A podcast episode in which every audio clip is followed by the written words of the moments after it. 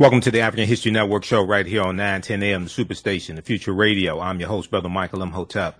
It is Wednesday, July 7th, 2021, and we are live.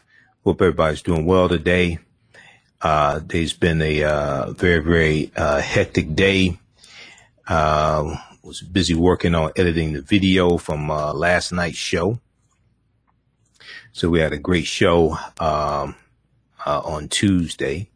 So go back and uh, check out that podcast. We talked about Sha'Carri Richardson uh, not making uh, the Olympics, uh, the Olympic relay team being shut out altogether.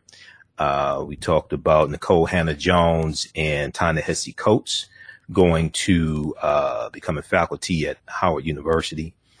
So we had a great show. We're going to continue the discussion today dealing with Nikole Hannah-Jones and Ta-Nehisi Coates because I did not get finished with it yesterday. We spent so much time dealing with Sha'Carri Richardson. And we also talked about, also on Tuesday's show, we dealt with uh, why marijuana is uh, prohibited in the Olympics why it's prohibited. We went through um, and a, deep, deep analysis of that. So check out Tuesday show. Uh, on today's show, in addition to uh, Nikole Hannah-Jones and Ta-Nehisi Coates, we're going to deal with this very disturbing story out of Haiti.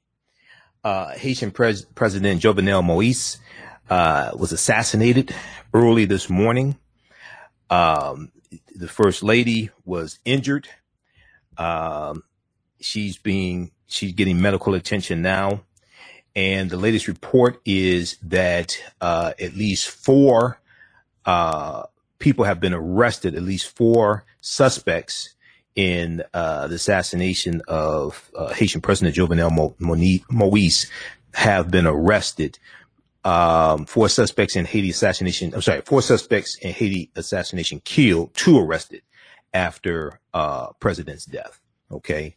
So we're going to uh, look at some live updates from Washington Post and NBC News. I'm looking at updates right now from NBC News. I was looking at updates from Washington Post um, right before coming on the air. Um, today on Roland Martin Unfiltered, um, Roland interviewed uh, the U.S. ambassador to uh, he, he interviewed he interviewed the Haitian ambassador to the U.S. Okay, so we're going to talk about, uh, we're going to share an excerpt of that interview with you, and then also, um, on the on the ReidOut with Joy-Ann Reid today, uh, she's she dealt with some of the history of Haiti. Okay, she dealt with some of the history of Haiti, and she also uh, spoke with Yamiche Alcindor uh, as well, journalist Yamiche, uh, Alcindor to do with what's going on in Haiti. So this is a deep history. We're, we're going to talk some about the history of Haiti as well. Uh, I was looking at a piece from uh, Reuters, uh, from Al Jazeera. I was looking at a piece from Al Jazeera that has a timeline of history dealing with Haiti also. Okay, so we'll talk about that. And then uh, the veteran actress uh, and dancer uh, Suzzanne Douglas, probably best known for uh, portraying the wife on The Parenthood, and she was also in the movie Tap with uh, Gregory Hines. She was in uh, Waiting to Exhale as well. She passed away um, on Tuesday. She passed away uh, yesterday, uh, age 64. So we'll talk some about uh, Suzzanne Douglas as well. Uh, Jerry, she played Jerry on uh, uh, the Parenthood, the wife of Robert Townsend. So really, really good show. Uh, really liked her. Brilliant sister, very, very beautiful sister. Um, so she passed away as well. I first found out about that from Roland Martin. Roland posted about it on, um, I think I saw it first on his, um, Instagram page. Okay. But we'll talk some about Suzzanne Douglas as well. Now, on the African History Network show, we focus on educating, empowering, and inspiring people of African descent throughout the diaspora and around the world. Because right now it's corrects wrong behavior. What you do for yourself, what you do to yourself, and what you allow other people to do to you and get away with is based upon what you think about yourself. What you think about yourself is based upon what you have been taught about yourself. What you've been taught about yourself is based upon everything you've read, heard, and seen about yourself. So when you control the radius of a man or woman's thoughts, you can control the circumference of his or her actions because the mind can't do or teach what it doesn't know. Uh, we, are going to go to, uh, we're going to jump into clip one here uh, Shakita in just a second. This is from uh, NBC Nightly News, and I want to uh, look at uh, some uh, update here from NBC News in just a second here. Four suspects in Haiti assassination killed, two arrested uh, after president's death, police chief uh, says. So we know uh, Haiti has had a long history of corruption, interference from foreign governments, having to pay back the French uh, government for defeating them in the Haitian Revolution, uh, having to pay reparations to France, uh, being invaded by the U.S. All types of things have happened to Haiti. But if we look at some of the latest news here, uh, Haitian President Jovenel Moise was assassinated Wednesday in what was described as a coordinated attack. His wife was injured and is at a Miami hospital. Uh, uh Haiti's uh, national police chief said Wednesday night that four suspects were killed and two others arrested following the early morning assassination of Haitian President Jovenel Moise.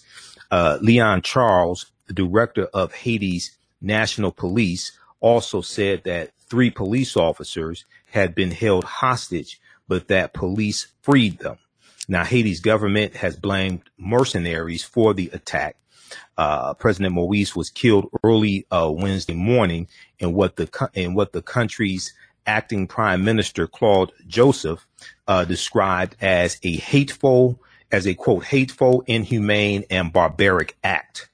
Okay, now um, uh, Claude Joseph, Prime Minister Claude Joseph, said a group of highly trained and heavily armed people attacked President Moise Moise's residence around 1 a.m., shooting the president and his wife. First Lady Martine Moise was flown to Florida and and is receiving medical attention in Miami. Haiti's ambassador to the United States uh, said. Um, Moise, uh, President Moise was 53 years old and took office in February 2017. Uh, he was attacked in his home in the suburb of the nation's capital, Port-au-Prince. Haiti, uh, we know Haiti is the poorest country in the Americas. A lot of that has to do with Europeans, European intervention. Okay. Um, we're coming up on a break here. I want to go to, we're going to go to this clip here from um, NBC Nightly News. Let's go to clip one, Shakita.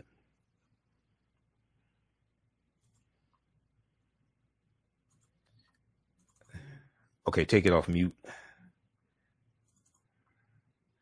Okay. Um, while we get that queued up. Also, there there are updates coming in from CNN, Washington Post, New York Times. Uh, press play when we have it ready. Uh, we're going to go to some of the. I was looking at some of the updates from the Washington Post as well.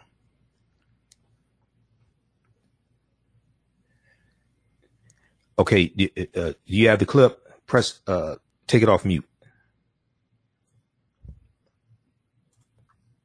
Uh, 313-778-7600 is the call-in number. If you have a question or comment, 313-778. The brazen attack unfolded overnight at the top. Go ahead. Private residence Haitian President Jovenel Moise. The gunmen speaking English and Spanish reportedly yelled they were DEA agents, but the Haitian government says they were instead mercenaries, highly trained killers who shot dead the 53-year-old Moise and critically wounded his wife. Now in charge, the country's prime minister is calling for calm while declaring a state of emergency with the world watching. We need a lot more information, but it's, it's just it's very worrisome about the state of Haiti. In the last few months, Haiti has grown increasingly chaotic with spiraling gang violence and inflation. Protesters had accused Moise of becoming an authoritarian by trying to rewrite the country's constitution. Did President Moise anticipate an assassination attempt? Probably, because if you refer to a last statement, the last interview he gave in January, where he said that uh, he knows that Uh, a lot of people want him to be killed because of his reforms, of his policies. Haiti is the poorest nation in the Western Hemisphere, and a catastrophic earthquake in 2010 left more than 200,000 people dead by some estimates.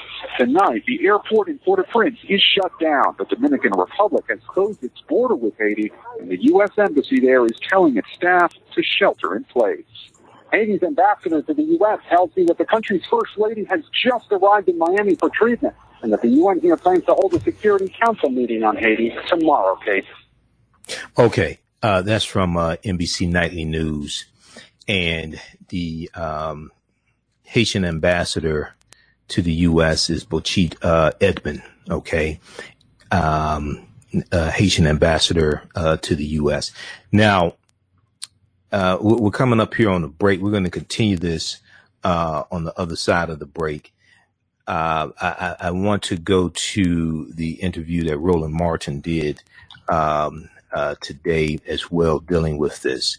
Uh, he spoke with uh, Bocchit Edmond, Haitian ambassador to the U.S., about what's going on in Haiti.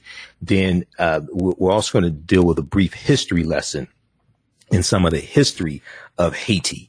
Uh, we know that it was Columbus in 1492 who um, is going to conquer the territory uh, of uh, Hispaniola, and uh, actually it, it, it was um, either 1492 or 1494, but uh, uh, conquer the territory of Hispaniola, and Saint Dominique is going to become a French colony and we know that they're going to have brutal slave plantations, these sugarcane plantations, uh, in these colonies. And it, it, this is going to lead to, uh, the Haitian Revolution of, uh, uh the, the, Haitian Revolution, which culminates in with Haiti gaining their independence in, 1804. Uh, All right. You listen to the African History Network show right here on 9, 10 a.m. Superstation The Future Radio. I'm your host, Brother Michael Imhotep. We'll be back in a few minutes. Black on Purpose Television Network. Yes, Black on Purpose Television Network. All black, all positive, all the time. The largest black owned streaming television network in the world. Bringing our people together worldwide. Controlling our messages, our stories, our way. Black TV the way it should be. Black music, Black history, and more. 30 plus channels, thousands of shows. Black on Purpose Television Network. Subscribe now. Gain knowledge in minutes from insightful summaries of progressive and socially conscious books. Blacklisted gives you access to curated content that'll satisfy your curiosity to learn and understand different perspectives. Empower yourself through inspirational and actionable ideas. It's easy to read or listen to on the go. Blacklisted. Empower yourself. Start your free trial today. 910, the Superstation, Detroit's only African American talk radio. Welcome back to the African History Network show right here on 910 AM, the Superstation, the Future Radio. I'm your host, Brother Michael Imhotep. It is Wednesday, July 7th, 2021. We're live. I uh, hope everybody's doing well. Right before the break, we were talking about the assassination of Haitian President uh, Jovenel Moise that took place early uh, Wednesday morning. Uh, 313-778-7600 is the call-in number if you have a quick question or comment. Uh, want to remind you that the 10 week online course that I teach, Ancient Kemet, the Moors, and the Ma'afa, understanding the transatlantic slave trade, where they didn't teach you in school. Uh, this class just started up, uh, Sunday, July 4th. Class number two is Sunday, July 11th, 2 p.m. to 4 p.m. Eastern Standard Time, 2 p.m. to 4 p.m. Eastern Standard Time. Visit our website, AfricanHistoryNetwork.com, AfricanHistoryNetwork.com and uh, scroll down the home page. You'll see the information for uh, uh, our, radio, our radio show. Uh, scroll down, you'll see the information for the online course. Click on, on register here. It takes you to the next page. Click on enroll. And as soon as you register, you can start watching the course content. Okay. This is a 10 week online course that I teach. We do the class live. All the sessions are recorded. Uh, they're all archived. You'll still have access to the archive content even after the course is over with. We deal with thousands of years of history and what led up to the transatlantic slave trade taking place. Uh, the class is regularly $130. It's on sale $80. Ancient Kemet, the Moors, and the Ma'afa. Kemet, one of the original names for Egypt. Uh, Ma'afa, Kiswahili term, which means the great disaster, our Holocaust. And uh, we deal with thousands of years of history and what led up to the transatlantic slave trade taking place. And we deal with rebellions, of course, uh, slave rebellions, including the Haitian Revolution uh, as well. Uh, we deal with that in the online course also. All right. I want to go back to um, right before the break. We were talking about um, what took place in Haiti, and I want to um, flip over. Let's do a quick history lesson. Okay, um, we're going to go to we're going to go to clip um, we're going to go to clip three uh, next, uh, Shakita. So cue that up for me, please. So a brief history lesson here dealing with Haiti. Okay. And it was 1492. I, I had it correct the first time. 1492 Hispaniola. Um, Al Jazeera has a really good timeline. I, I was doing research on content, um, you know, covering the story and looking at different news sources, everything from Washington Post to CNN. And the first story I, I, saw about this this morning, I posted uh, about it. If you if you follow us on our Facebook fan page, the African History Network, I saw the story from um, face-to-faceafrica.com, face-to-faceafrica.com, and um, uh, that story was posted like about uh, six. 30 a.m., something like that. Okay. So that was the first story uh, I, I, saw about this. Then the other news outlets um, were coming out with um, reporting uh, on this on this assassination as well. So uh, I, I want to look at this piece here from uh, Al Jazeera, and this deals with a timeline of history uh, dealing with Haiti, so we could put all this into uh, a historical context. Okay, so 1492 uh, Spanish colonies, and I'm trying to pull up this article here from um, face-to-faceafrica.com. Okay.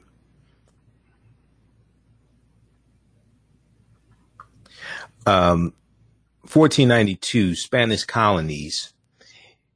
Uh, the, the, Spain colonizes the island of Hispaniola uh, after the arrival of Cristobal Colon, Christ- Cristoforo Colombo, Christopher Columbus.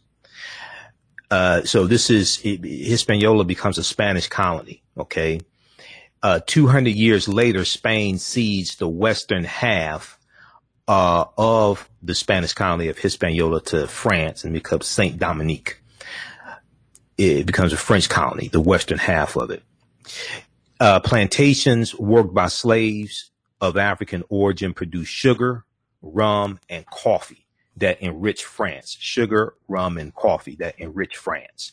And this is, and, and it's important to understand for, and I, I deal with all this, um, history in the online course that I teach because this ties right into, um, the, the, dealing with the transatlantic slave trade. Now, 1492 is, that's towards the beginning of the transatlantic slave trade, which starts basically in 1441. Um, with the Portuguese going into Mauritania, but this is the Europeans have been fighting the African Moors in Europe for hundreds of years. And 1492 is also the same year that uh, the, the, that the Moors relinquished the last stronghold in Spain, which is uh, uh, Granada or Grenada. Um, um, January 2nd, 1492, Granada, Jan- January 2nd, 1492. Uh, Board, Board, uh, Boabdil relinquishes the last stronghold. Okay and the Reconquista is complete. The Reconquista starts in 722 AD, and this is the effort of uh, Spain to take back the uh, territory that the Moors are occupying. So that's January 2nd, 1492. August, August 2nd, 1492, the, uh, uh, Spain is going to expel the Sephardim, uh, the, the, the, the Sephardic Jews. August 3rd, 1492, Columbus is going to set sail on his first of four voyages. And uh, October 12th of 1492, Columbus lands in the uh, territory that we call the Bahamas. Okay, but it, it, this was on his first voyage. He, he, went on four voyages. He had four voyages uh, from 1492. His last voyage was in 1504, and uh, in his uh, on his first voyage, he's going to land in Hispaniola and conquer Hispaniola. Okay, and that western portion of Hispaniola is going to become Haiti. All right. Um. So. Okay, let's continue here. Uh, 1801, former uh, slave Toussaint Louverture leads a successful revolt and abolishes slavery. 1804, um, uh, Haiti becomes independent uh, under uh, former slave Jean Jacques Dessalines, who was assassinated in 1806. In 1915, United States invades Haiti, withdrawing in 1943, but keeping financial control and political influence. Um, 1937, the uh, in the worst incident of long-standing rivalry with neighboring Dominican Republic, thousands of Haitians in the border area are massacred by Dominican troops on the orders of dictator Trujillo. 1957, Francois Papa Doc Duvalier takes power with military backing, ushering in a period which sees widespread human rights abuses. 1964, uh, Papa Doc Duvalier, Jean Jacques Duvalier, uh, I mean, I'm sorry, Francois Duvalier, um, takes power with military backing, ushering in a period with uh, which sees widespread human rights abuses. 1964, uh, Francois Duvalier declares himself president for life. Okay, 1964, Francois Duvalier declares himself president for life. Okay. And uh, his dictatorship is marked by repression, enforced by the fear Tonton Macoute, uh, secret police. 1971, Francois Duvalier dies and is succeeded by his son, uh, John Claude Duvalier, also known as Baby Doc. Repression increases. In the following decades, thousands of Haitian quote unquote boat people flee by sea to Florida. Many die on the way. Uh, here is uh, Haitian President Francois Duvalier's forces parade in in front of uh, the National uh, Palace in Port-au-Prince, Haiti, on May 15, 1963, the day Duvalier's constitutional term as chief executive ended, he declared himself president for life. That reminds me of uh, somebody else. I can't remember that person's name. It was um, this uh, white guy. Uh, he wanted to, he wanted um, he wanted to stay in office. Also, try to uh, incite an insurrection. Um, I can't remember his name, but maybe y'all know what I'm talking about. Um, okay, let's continue here. So, 1986, popular revolt uh, popular revolt forces, I say popular revolt forces Baby Doc to uh, flee Haiti to exile in France. Okay. Lieutenant General Henri Namphy uh, takes over. 1988, General Prosper Avril takes uh, over from Namphy in a coup. 1990, uh, Avril declares, General Avril declares a state of siege and protest, but resigns ahead of elections under international pressure. 1990, former parish priest uh, John Bertrand Aristide, uh, a left wing champion of the poor, wins Haiti's first free election. He is removed in a coup in 1991. 1994, U.S. troops intervened to oust military regime to oust military regime, and John Bertrand Aristide returns. UN peacemakers deploy in 1995, and Aristide protege Rene Preval is elected president. 1999, uh, John Bertrand Aristide is uh, elected president uh, for a second term, despite uh, uh, uh, despite disputed results. 2004 political unrest forces John Bertrand Aristide to flee, but the country descends into violence. 2006 uh, Preval is going to, uh, Rene Preval wins election 2008 to 2010, um, a series of protests triggered by food shortages and cholera outbreak, and then over elections, a series of protests. Okay. Then, uh, 2010, a catastrophic earthquake kills to uh, a hundred thousand to 300,000 people. Okay uh, in 2010 in Haiti, according to various estimates, uh, causing widespread damage in Port-au-Prince and elsewhere. Despite an international, this, despite an international uh, relief effort, the country is all but overwhelmed, exacerbating political, social, and economic problems. Okay, so what I want to do, uh, let's go to uh, let's go to clip let's go to clip three, uh, Shakita. Now this is from uh, the ReidOut with Joy-Ann Reid. Okay, this is from the ReidOut with Joy-Ann Reid today, and uh, she's going to uh, she's speaking with uh, journalist Yamiche Alcindor, but she's laying out some of the history of Haiti. Let's go to this clip. Early this morning, gunmen assassinated Haitian President Jovenel Moise and shot his wife at their private residence. A stunning development for a country roiled by gang violence, kidnappings, food shortages, and a surge in COVID infections. Which is all to say the situation in Haiti is dire. What bishops in this country, in that country, describe as on the verge of an explosion. Now, it often feels like we're not paying enough attention to Haiti, despite our, our centuries long connection to our neighbor in the Caribbean. So I'm just going to take a moment to explain how we got here. Haiti's history is a story of revolution, what historian Marlene Daut calls the first Black Lives Matter movement. Haiti was once a French colony known as Saint Dominique. It was one of the wealthiest colonies in the French Empire. Its plantations produced coffee, sugar, and indigo at the cost of immeasurable human suffering.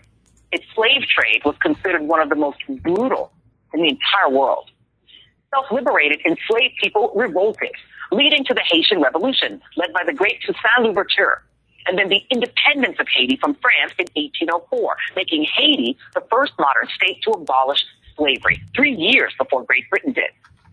One massive outcome, the part Republicans want scrubbed from the textbooks, is that the revolution is why the French abandoned its plan to expand in the Americas choosing instead to sell most of the land between the Rocky Mountains and the Mississippi River to the United States government, a transaction known as the Louisiana Purchase. Haiti went on to experience tremendous internal turmoil. And, and, and pause, pause it right there, Shakita. Pause it right there. Pay enormous reparations to France. When she talked about the Louisiana Purchase of 1803, it's important for people to understand the U.S. gets the equivalent about uh, uh there's going to be about 15 states. They're going to carve out about 15 states out of this territory. They get about 828,000 square miles of land in Louisiana Purchase.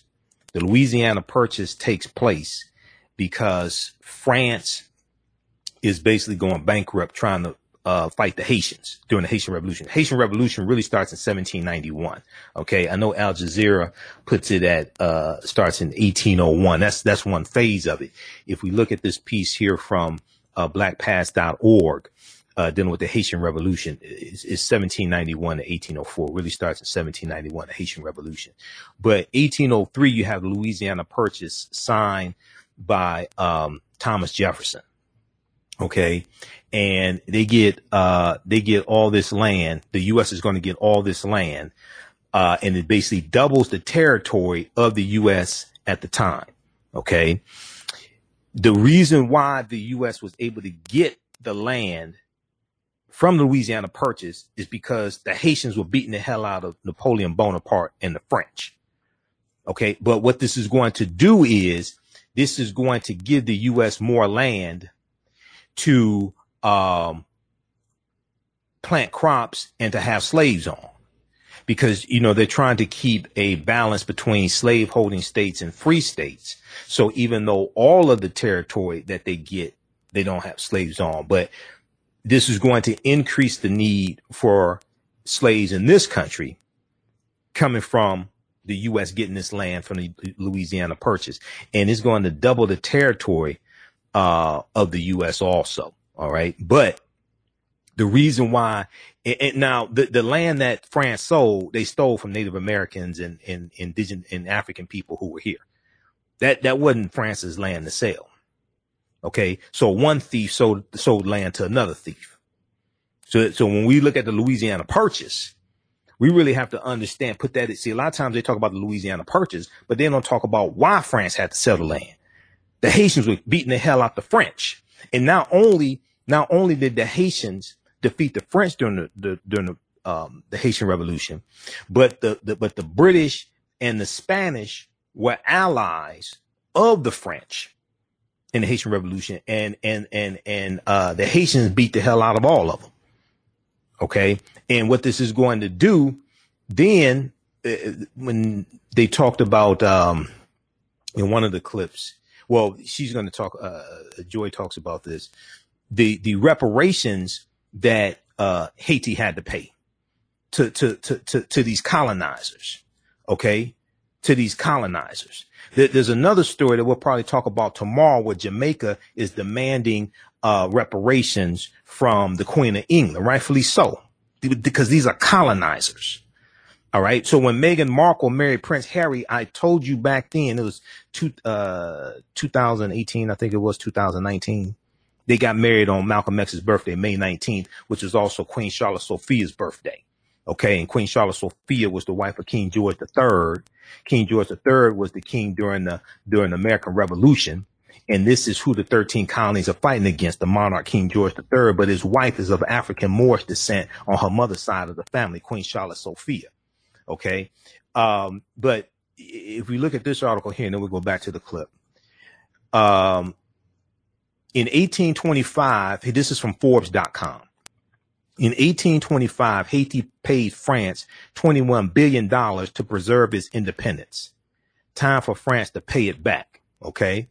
This is from December 6, 2017. This is the reparations that France had to pay these colonizers. Okay. So when we look at the chaos that's going on in Haiti today, is because a lot of that has to do with intervention from European colonizers, including the U.S. A lot of that has to do with the, the intervention from European colonizers and this whole history going back uh, uh, 400 years or so going back to the to the Spanish colonizers invading and raping uh, Hispaniola, and the western portion is, is going to become Haiti. Okay, so uh, let's go back to this clip, please.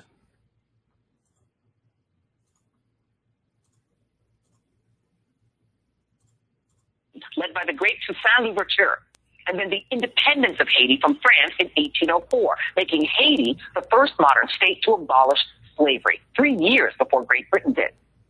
One massive outcome, the part Republicans want scrubbed from the textbooks, is that the revolution is why the French abandoned its plan to expand in the Americas, choosing instead to sell most of the land between the Rocky Mountains and the Mississippi River to the United States government, a transaction known as the Louisiana Purchase.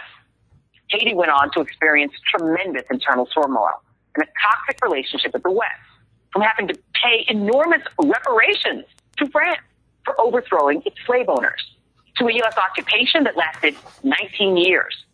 The U.S. also helped to sustain the Duvaliers, Papa Doc and Baby Doc, the dictators who ruled Haiti for nearly 30 years before priest Jean Bertrand Aristide became the first democratically elected president in 1990.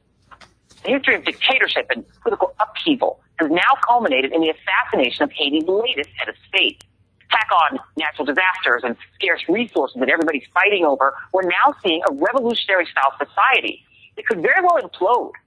Haiti has plenty of reasons to mistrust foreign intervention. But there may be a revolution on our doorstep. So let's pay attention.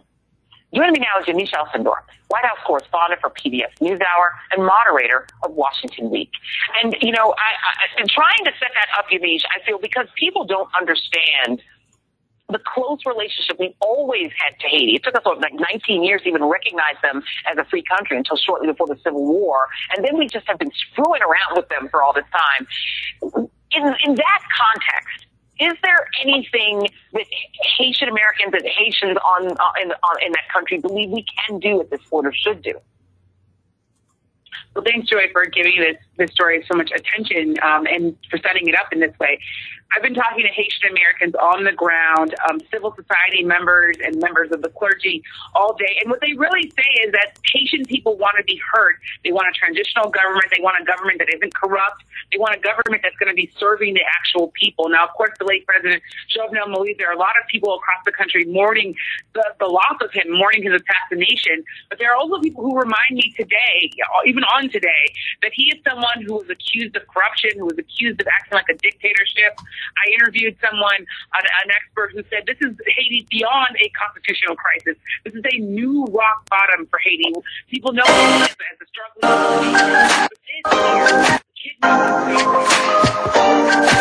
In his own home.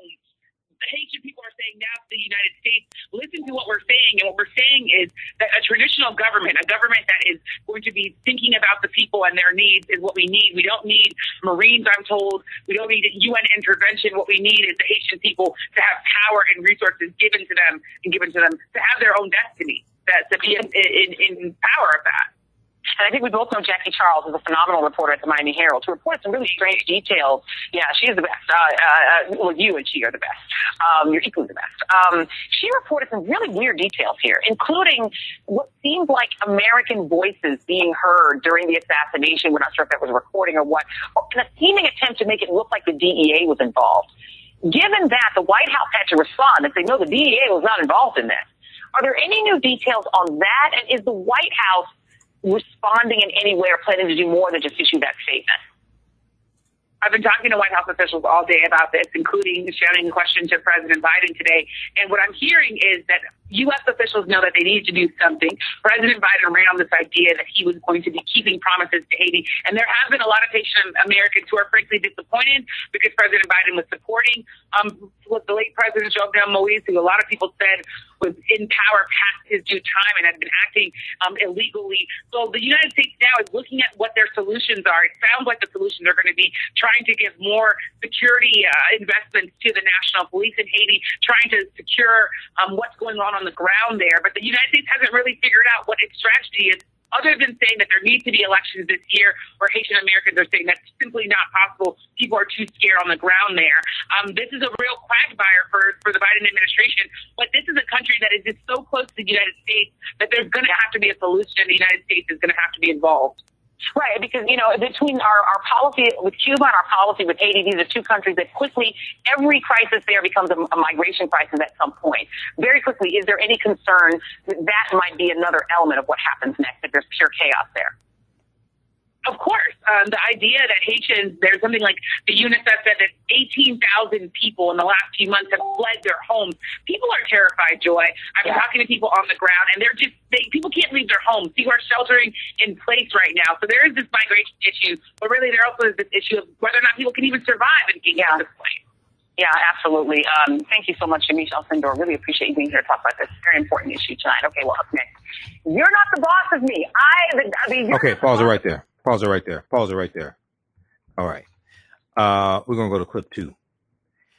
In Just a second here. Okay, so that was Joy Reid from um, MSNBC, the ReidOut, um, and Yamiche Alcindor, and giving some background um, historical information on Haiti and giving some information on what's uh, taking place today okay, in Haiti. All right, now I want to um, I want to look at the uh, updates from the Washington Post right quick. Okay, and then we'll go to this. Uh, then I want to go to this interview here that uh, Roland Martin did uh, today with the U.S. ambassador to uh, uh the, the, Haitian ambassador to the U.S. I should say the Haitian ambassador to the U.S. Okay, uh, I want to flip over and look at the updates here from the Washington Post. And let me refresh the screen here so we get the most recent updates. Just bear with me here. Uh, Haitian President Jovenel Moise assassinated at his home by unidentified gunmen. Uh, police said two of the assailants have been detained and four others killed. Okay. Uh, so a group of uh, gunmen wielding assault weapons assassinated uh, Haitian President uh, Moise and wounded his wife at their home in the hills overlooking Port-au-Prince Wednesday. This was early Wednesday morning. It's about 1 a.m., plunging the Western hemis- Hemisphere's poorest nation deeper into a destabilizing crisis. Okay, pushing Haiti into deeper into a destabilizing crisis. The attack by assailants that Haitian authorities described as quote unquote commandos comes amid months of escalating political instability and gang violence that have critically eroded the rule of law in the Caribbean nation of 11 million. President Moise was 53 years old. Uh, he dissolved parliament uh, in January 2020 and ruled by decree as opponents and protesters demanded that he that he step down. As protesters uh, and opponents demand that he step down. Armed armed gangs with with unclear allegiances have seized control of growing portions of the country, terrorizing the population with kidnappings, rapes, and killings. Okay, so uh, Leon Charles, head of the uh, Haitian National Police, told reporters on Wednesday, July 7th, that his forces had detained two of the assailants and killed four others, liberating three police officers being held hostage in the process. He said uh, police had been engaging the attackers since the early hours of Wednesday after blocking roads uh, they had intended to use to escape the city. Uh, Leon Charles, head of the uh, Haitian National Police, said, quote, as I am talking to you, the fighting is ongoing with the assailants. We will hunt them. They can be killed in an exchange of bullets or arrested. Now, Haitian authorities did not identify the assailants killed or in custody, but communications minister uh, Pradel uh, Henrique, Henriquez um, uh, said the men were quote unquote foreigners.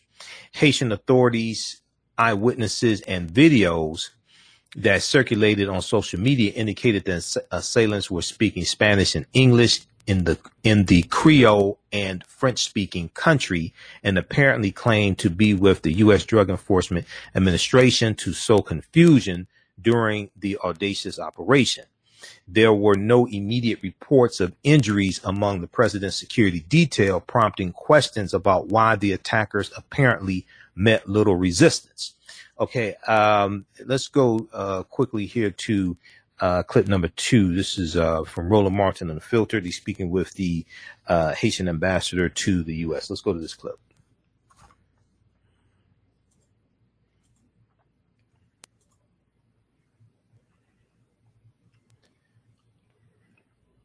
Clip number. Uh, go ahead. Go ahead.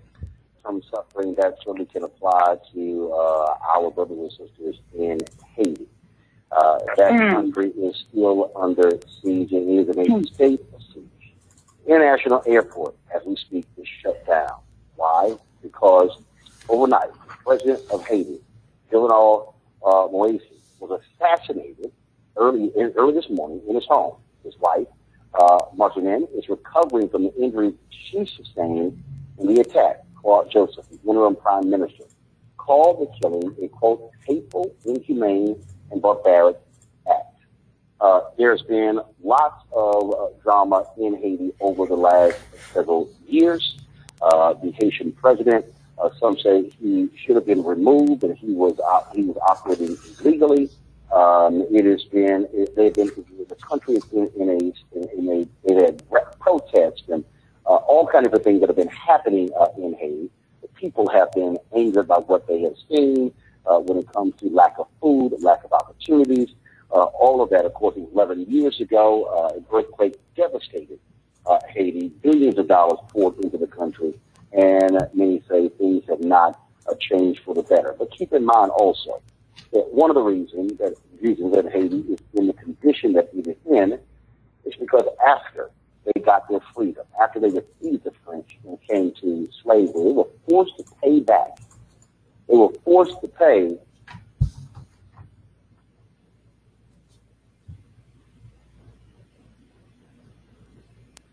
What happened? All right.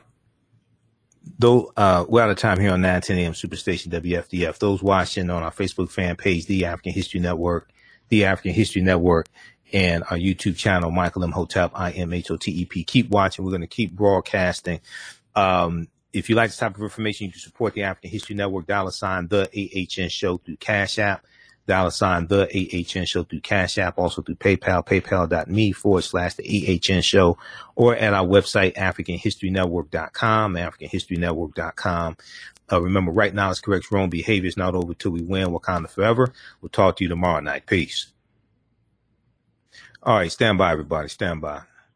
Let me disconnect this call here. Okay. All right. So this is our official Cash App account, dollar sign the AHN show through Cash App, dollar sign the AHN show through Cash App. Uh, you support, you can support us there if you like this type of information or through, uh, PayPal, paypal.me forward slash the AHN show. Okay. Um, let's, let's continue here.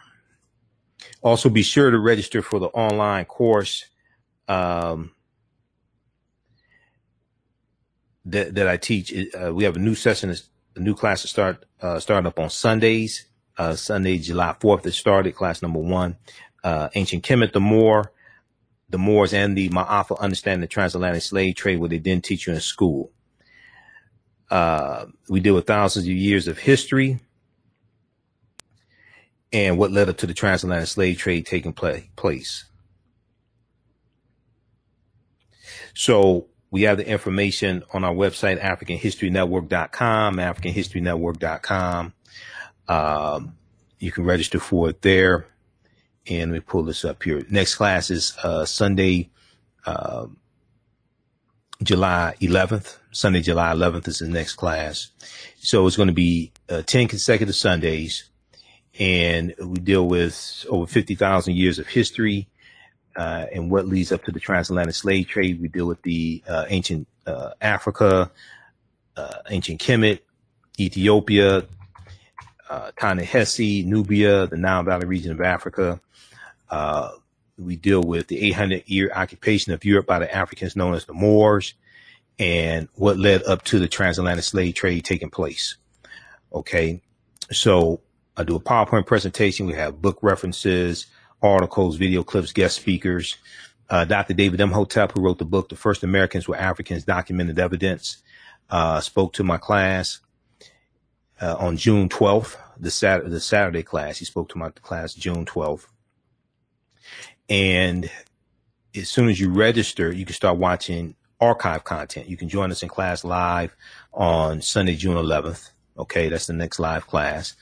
But we have um, archived content from the Saturday class that I'm teaching that's wrapping up right now. We have like one or two more sessions. So he spoke to my class. Uh, Dr. David Imhotep spoke to the class um, uh, June 12th. So you'll be able to watch that archive content also. So at our website, AfricanHistoryNetwork.com, uh, click on the um, uh, click right here where, where it says um, register here and it takes you to the next page and click on enroll. As soon as you enroll, you can start watching the content. You can watch uh, class number one that we did Sunday, July 4th. And then you can watch uh, the archived information from the Saturday course uh, also. Okay. And you'll be ready for uh, class on Sunday, July 11th. Sunday, July 11th means 2 p.m. to 4 p.m. Eastern Standard Time. Okay. Ancient Kemet, the Moors, and the Maafa understanding the transatlantic slave trade, what they didn't teach you in school. Okay, let's continue here. I want to go back to, um, let me cue this up. I want to go to the interview that uh, Roland Martin did today. Um, I want to go to the interview that Roland did today. And he spoke with the um, Haitian ambassador to the U.S. Okay, let me. Uh, I have to cue that up here because we're not broadcasting on 910 a.m. Uh, WFDF anymore. They they had it queued up at the radio station, but I need to cue it up here. So just a second, we'll get that going. Everybody share this broadcast on social media platforms. Invite your friends to tune in also. Okay, stand by. Let me get this queued up.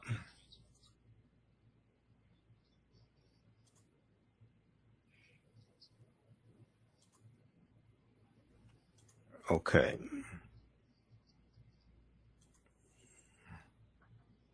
Overnight, the President of Haiti, Jovenel uh, Moise, was assassinated early early this morning in his home. His wife, uh, Martine, is recovering from the injuries she sustained in the attack. Claude Joseph, the interim prime minister, called the killing a quote hateful, inhumane, and barbaric act. Uh, there has been lots of uh, drama in Haiti over the last several years. Uh, the Haitian president, uh, some say he should have been removed, that he was uh, he was operating illegally. Um, it has been it, they've been the country has been in a in, in a they've had protests and uh, all kind of things that have been happening uh, in Haiti. The people have been angered by what they have seen uh, when it comes to lack of food, lack of opportunities, uh, all of that. Of course, it was 11 years ago. Uh, an earthquake devastated uh, Haiti. Billions of dollars poured into the country, and many say things have not changed for the better. But keep in mind also that one of the reason that reasons that Haiti is in the condition that it is in is because after they got their freedom, after they defeated the French when it came to slavery, they were forced to pay back. They were forced to pay the very people who they beat in the war.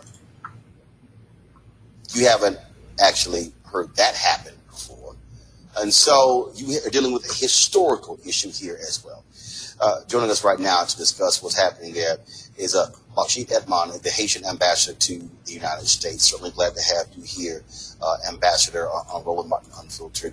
Um, well, first of all, right now, who is in control?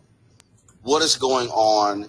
Typically, when you've had, when you, let's say in the United States, if there's the assassination of a president, the vice president steps in, Speaker of the House, you have a chain of command.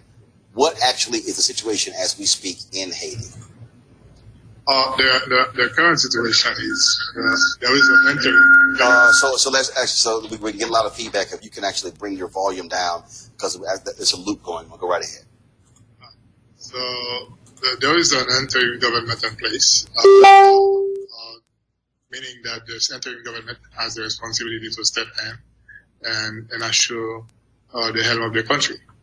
But uh, we believe there has been also a prime minister named, but he was in the process of forming a new government. He, he didn't have the time to assume office yet.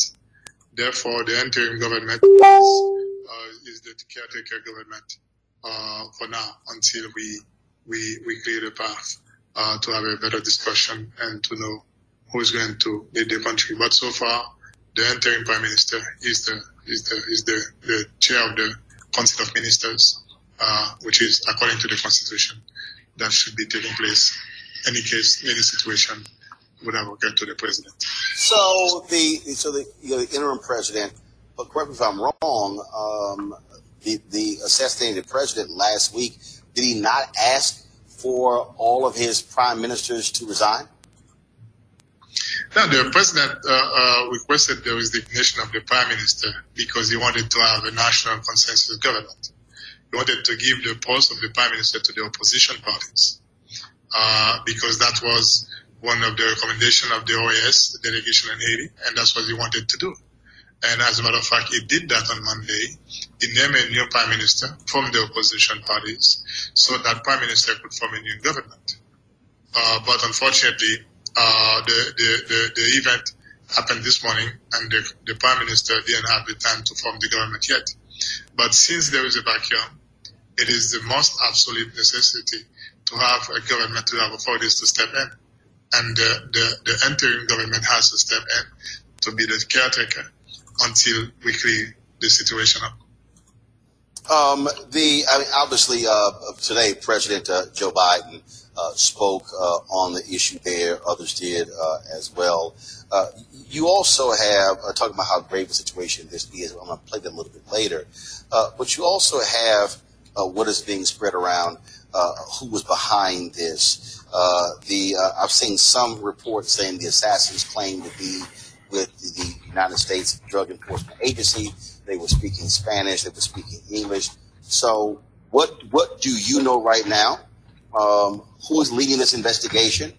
Has Haiti asked for uh, international law enforcement help to lead the investigation to find out who killed the Haitian president?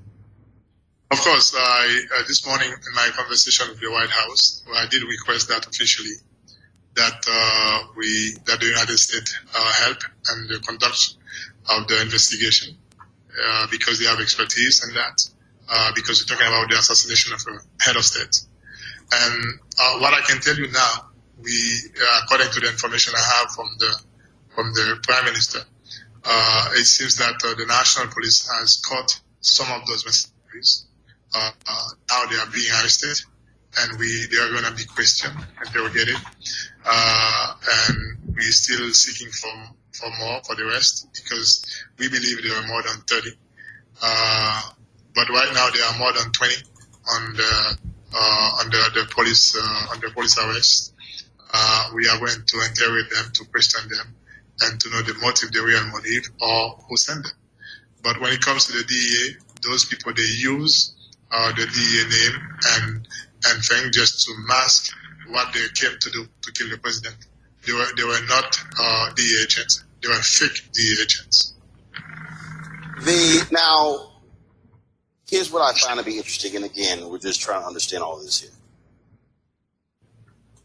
He was living in his private residence. He's heavily guarded.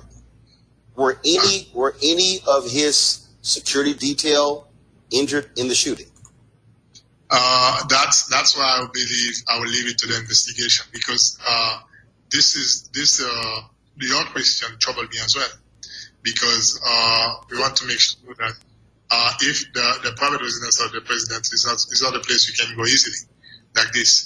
So it's an outskirt of Port-au-Prince. It's a very well uh, secured area, and we just don't understand exactly what happened. And that's why we I will leave the to the investigation to to reveal exactly what happened, why they didn't have any resistance whatsoever. So let us wait. And, and, and the reason I'm raising that point because th- this is simple. Uh, if you had ind- if you had individuals, and what we're showing right now is some video uh, that was actually shot uh, by uh, folks who live near the compound.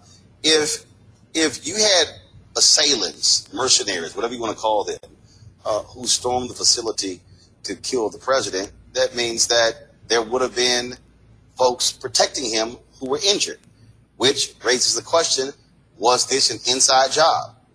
Were the people, were, were, were those who were, who were, who were charged with protecting the president, were they actually involved? So the so of his security detail, are they being detained?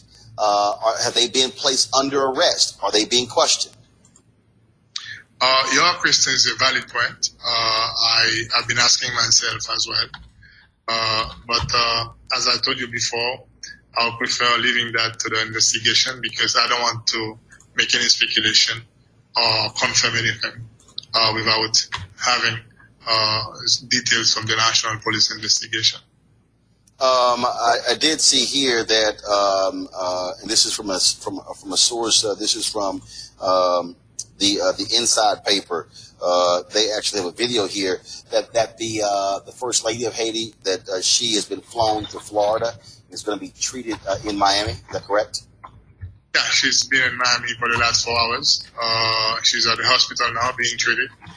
We we do hope, we pray that she will come out, uh, you know, of this uh, very tragic situation.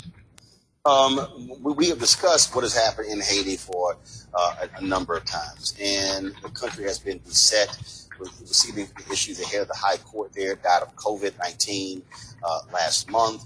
Uh, you also have had all these different protests that have been going on uh, in the country as well, lots of unrest. Uh, and so, what, what many folks are asking is, what is it going to take to have a stable government in Haiti, to have peaceful transfer of, of power, and for the people uh, to feel confident uh, that uh, that the country will, will, be well run and won't be dealing with corruption, won't be dealing with things along those lines.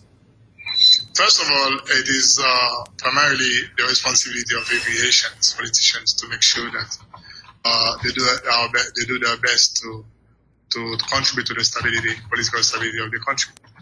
Uh, at the same time, while it is the responsibility of the Haitian politicians uh, to be to, to do their part, but I also understand, I also believe that uh, uh, some of our partners of the international community do have certain responsibilities as well, because we cannot give the blame entirely to the Haitian authorities or to the Haitian politicians, uh, because we understand uh, the way we've been working with most of the international partners, and we turn, we don't believe that uh, necessary help and assistance have been given to the country.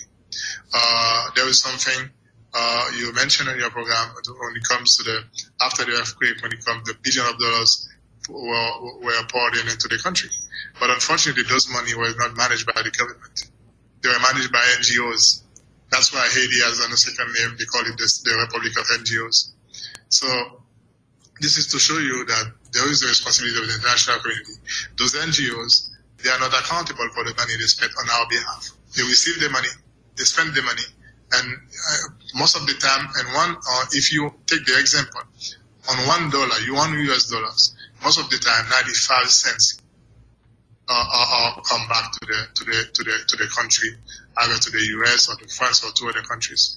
95 percent, 95 cents I mean, five cents only are left in the country, and that's why you cannot see the impacts. And while you know the, the, the American taxpayers, when they know they've been contributing a lot to help Haiti uh, uh, uh, stand up, but unfortunately, those money were not channeled to the government. They were channeled by NGOs, and they are the ones who manage those money. And if we want to talk about corruption, that's where the corruptions reside within the NGOs, not only in the government in the private sector, but the NGOs have also responsibility because there, there is an opacity in the way they manage their money on our behalf, and we don't know anything. They don't want to give report. We don't know anything and everything that what they're doing. So that's why it's very important to call in a new way, in a new paradigm when it comes to NGOs and Haiti. If you want to talk about development, if you want to talk about uh, political stability, NGOs have also some responsibilities. They need to take the blame as well. Ambassador Bocchit Edmond, uh, the Haitian ambassador to the United States. We certainly appreciate it. Thanks a bunch. We'll certainly be watching to see uh, what, what, happens uh, in this country in the wake of the assassination of your president. Thanks a lot. So um, that is from Roland Martin Filtered from um, Wednesday, July 7th. Wednesday, July 7th, 2021, Roland Martin Unfiltered. And uh, Roland was speaking with the Haitian ambassador to the U.S., Bocchit Edmond, Haitian ambassador to the U.S., Bocchit Edmond. Okay, in dealing with the in dealing with the uh, assassination of um, Haitian President uh, Jovenel Moise. So uh, I want to go back to the updates here from uh, the Washington Post. This Washington Post has live updates, and I've been monitoring the different news sources and refreshing the screen to get the latest um, information, to get the latest updates. So let me uh, let me flip back over to this here.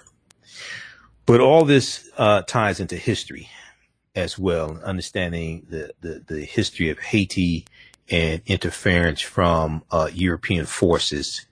Um, on tomorrow's show, we're going to, if we have time, we're going to try to squeeze in talking about uh, Jamaica demanding reparations from um, the Queen of England. Okay. And that ties into a history of colonizing that England has done. And going back to 1915, uh, about one fifth of the world population was under British rule. You're dealing with colonizers. Okay. And Jamaica was one of the British colonies, and they're going to set up these sugarcane plantations in Jamaica as well. Jamaica is originally, originally going to be conquered by uh, Columbus, okay, in uh, 1494, but you're going to it's going to fall into the hands of the British. So, and you're going to have these different European nations fighting over these new territories uh, that they're conquering and they're trying to extract the wealth, trying to rebuild Europe, uh, because Europe was coming out of the, you know, coming out of the dark ages, late 1400s, early 1500s. And because of the Black Death, the bubonic plague, uh, Europe had lost one quarter to one third of their population. Uh, the Black Death hits in 1347 AD and hits in spurts from 1347 to 1400. And Europe loses between 25 million to 75 million people. So as Dr. John Henrik Clarke says, uh, Europe was land poor, people poor, and resource poor. And, you know, they're conquering, they, they are exploring new lands to them, conquering people's lands, enslaving people, setting up sugarcane plantations, setting up uh, various types of plantations, extracting, extracting the mineral wealth, uh, out of, uh, the land, uh, etc. Okay. So I want to go back to, um, let me flip back over here to. I'm going to flip back over here to uh, the Washington Post. Just a second here. Okay. Updates from the Washington Post. Uh, Haitian President Jovenel Moise assassinated at his home by unident- unidentified gunmen. We know uh, at least four suspects have been killed and at least two have been arrested. Now, interim Prime Minister Claude Joseph, who said he was now the head of Haiti's government, denounced the quote odious, inhuman, and barbaric attack. Um, Haiti's ambassador uh, to the United States, Bocchit, uh, Bocchit Edmond, who you just heard from, that's who uh, Roland Martin interviewed today, uh, said the government had requested assistance from the United States in boosting its police and armed forces. He said a manhunt, a manhunt was underway to chase down what he called, quote, well-trained professional killers, commandos, quote, well-trained professional killers, quote, commandos. Well-trained professional killers, uh, commandos. Now, no group immediately claimed responsibility for the attack um, interim Prime Minister Claude Joseph denounced the denounced a nationwide state state of siege with security under the control of the country's armed forces and police. He appealed to Haitians to remain calm and called on quote all the forces of the nation to accompany us in this battle in the continuity of the state because democracy and the republic must win democracy and the republic must win. President Joe Biden condemned what he called the quote unquote heinous act. Uh, as you heard in the previous clip that we played uh, earlier in the show, uh, President Biden said, uh, we quote, we stand ready to assist as we continue to work for safe and secure uh, Haiti he said this speaking to reporters at the White House. He called the attack, quote, very worrisome, end quote, and said we need a lot more information. Now, neighbor heard the outbreak of heavy machine gun fire shortly after 1 a.m. Shortly after 1 a.m., uh, coming in spurts of 10 to 5 minutes for more than an hour. Ralph Chevry a board member uh, of the Haiti Center for Socio uh, Policy in Port-au-Prince, which is the capital of Haiti. Um, he said, the weapons I heard, I have never heard in Haiti before. The weapons I heard, I have never heard in Haiti before. He lives just over a mile from the president's residence and said he heard the fighting clearly. Now, uh, Ralph Chevry said neighbors heard the black clad assailants speaking in Spanish in audio recordings purportedly made during the attack during the attack the authenticity of which could not be confirmed by the Washington Post. At least one man with an American accent accent speaks in English and claims to be from the DEA. DEA operation, everybody stand down, the man says in what sounds like uh, a southern accent.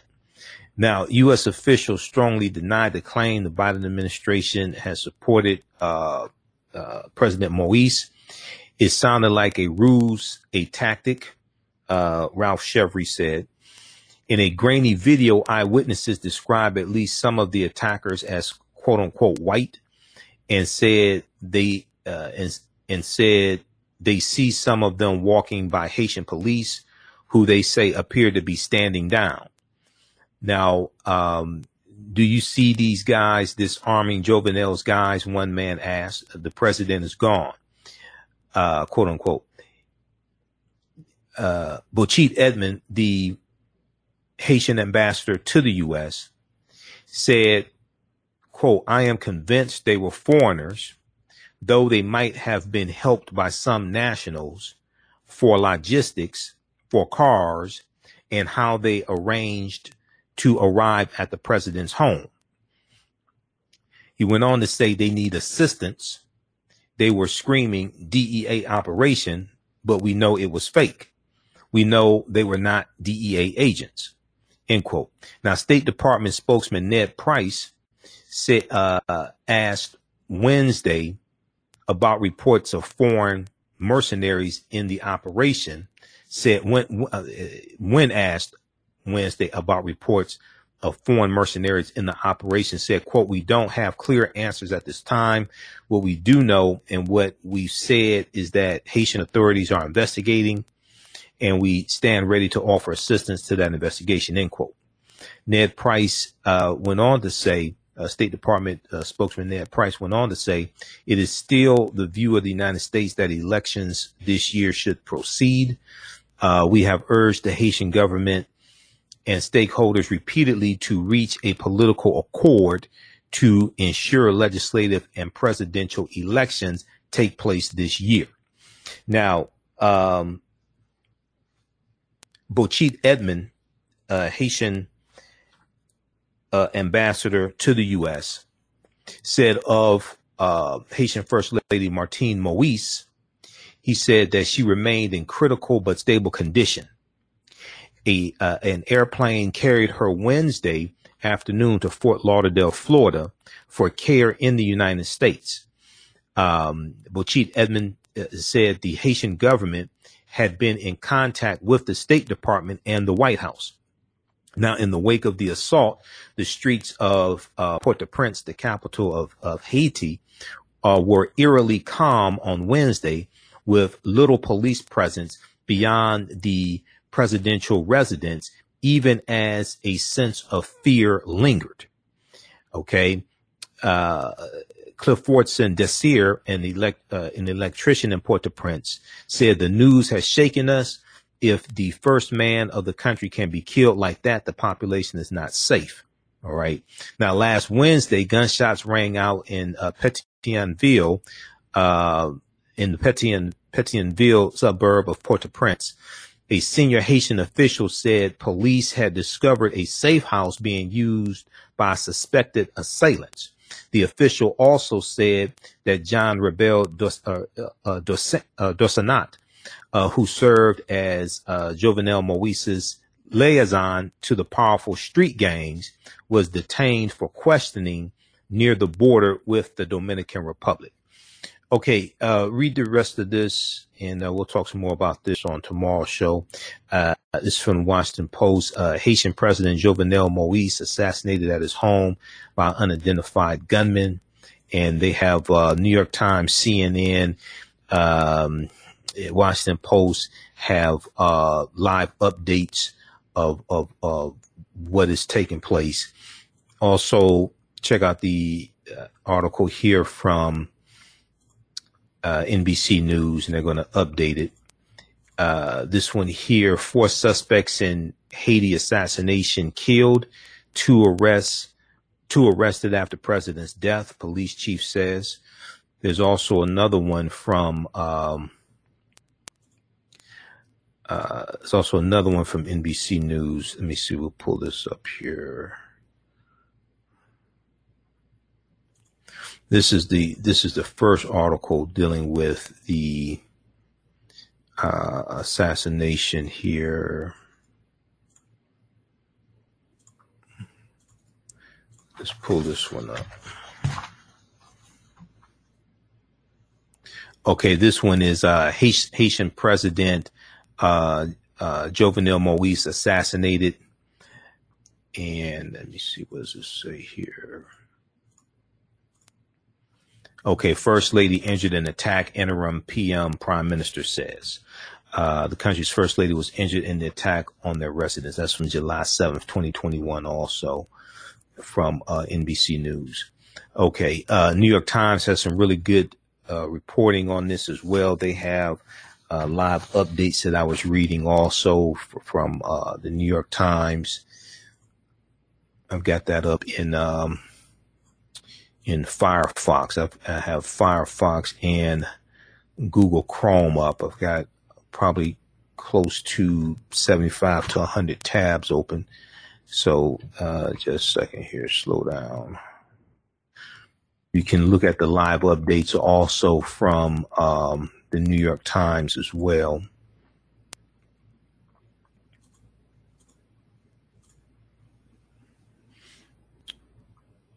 Okay. Our uh, live updates hours after uh, Haiti's president is assassinated. Uh, four, stu- four suspects killed and two arrested. Okay. And so you can check out live updates from uh, New York Times, CNN, etc. All right. I want to I want to go quickly here I want to try to. I didn't know we were going to. I was going to spend so much time on this first story. Uh, I want to go quickly to uh, back to the story we were talking about on Tuesday's show, and this deals with.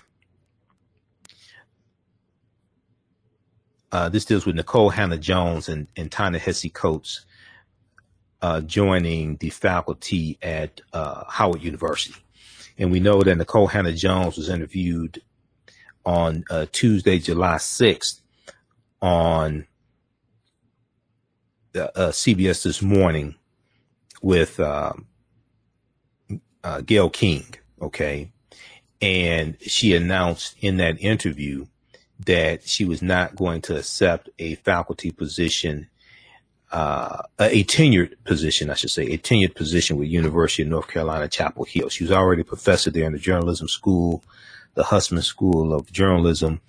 And uh, we know it became a uh, public issue that uh, conservatives on the board were blocking her tenureship because largely to do with the 1619 uh, project that she uh, that she spearheaded for the New York Times. Okay.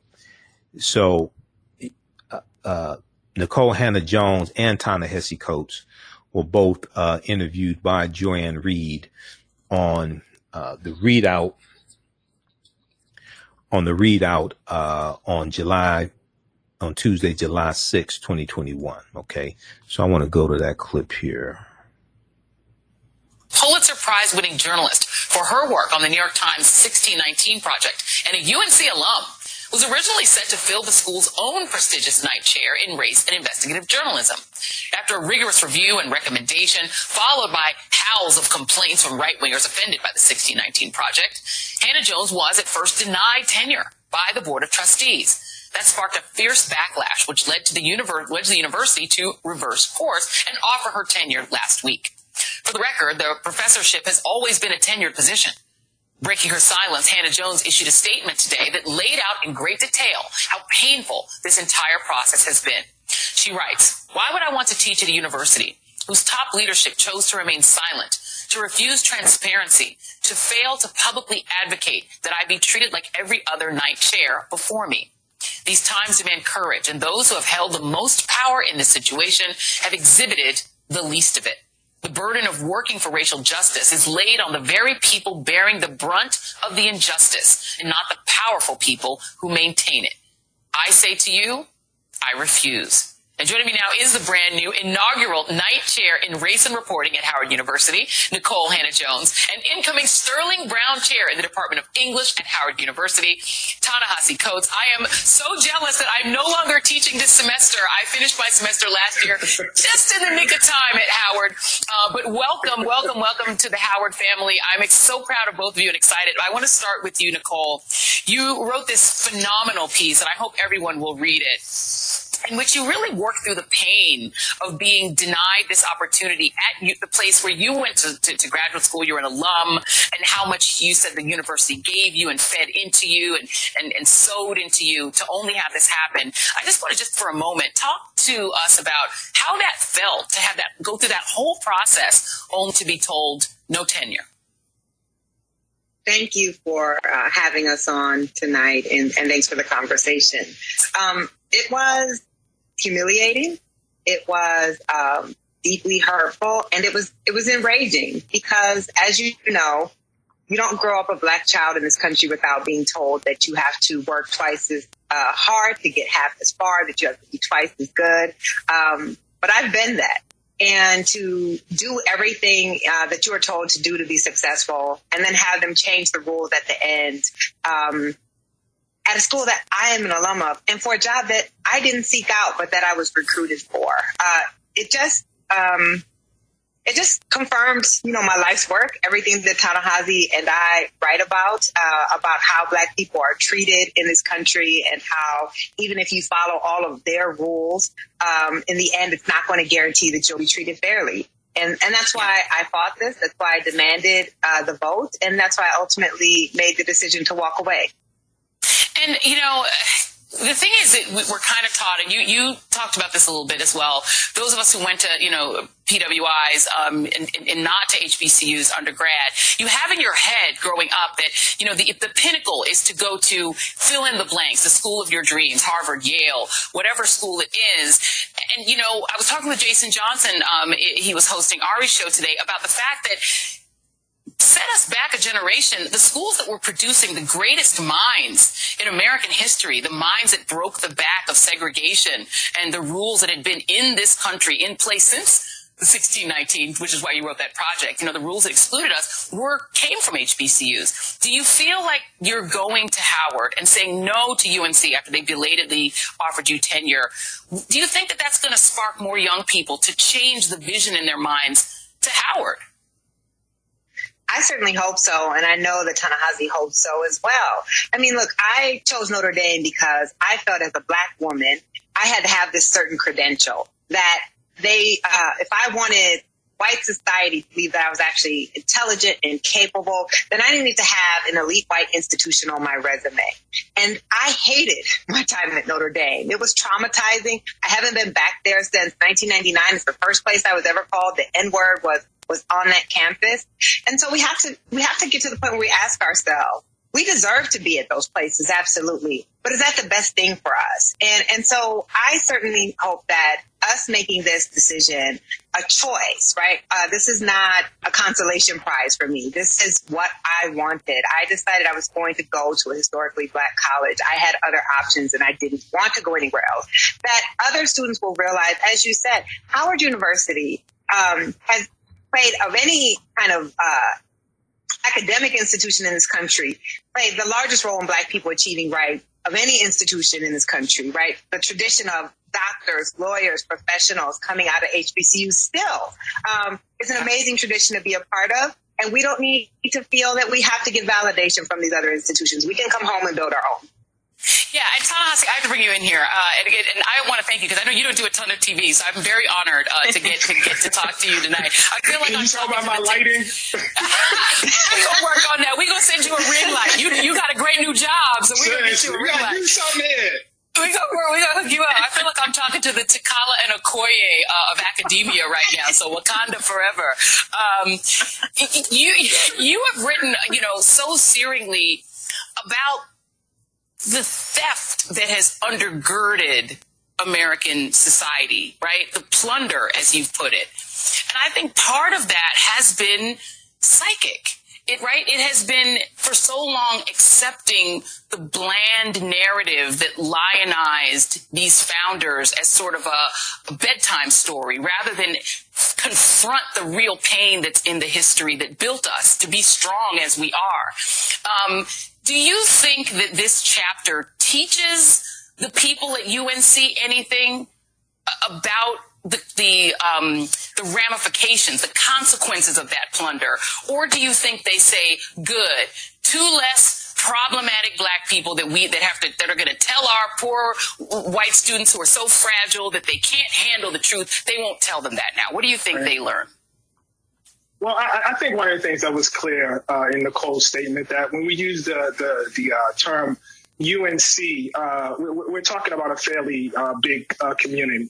UNC uh, is not merely its board of trustees. UNC is the students who protested on behalf of UNC. Yes. The dean at the School of Journalism, Dean King, on behalf of UNC is the Department of Journalism there that is regrettably uh, named after somebody who is the antithesis of journalism, but nevertheless advanced Nikole's uh, package. I, I, think that has to be said because Nikole, you can correct me if I'm wrong, but I believe UNC is also the oldest public uh, university in this country. And what that means is that this too is theft because this is an institution of black people in North Carolina and our public institutions in general that we pay into. Uh, and what has happened is that uh, the black students and the white students and you know students of all you know races and creeds at, at UNC has been denied the counsel of arguably the most decorated uh, journalist in America right now. Um, yeah. Nikole Hannah-Jones, if I can just sing her praises, uh, is is not just the author of 1619. She is a Peabody winner. She is uh, uh, a National Magazine winner. She was hot before 1619. And as much as I'm happy that she's coming to Howard, I am also sad for those students. yeah, no, I am too. I, I have to. I, listen, she spoke at my class, and my students were mesmerized. They were afraid to ask questions. They were so absolutely mesmerized by her. And I sent all of them copies of the 1619 project uh, as part of their little package at the end. But, you know, I have to ask you to, to stay with you for a moment, Ta-Nehisi.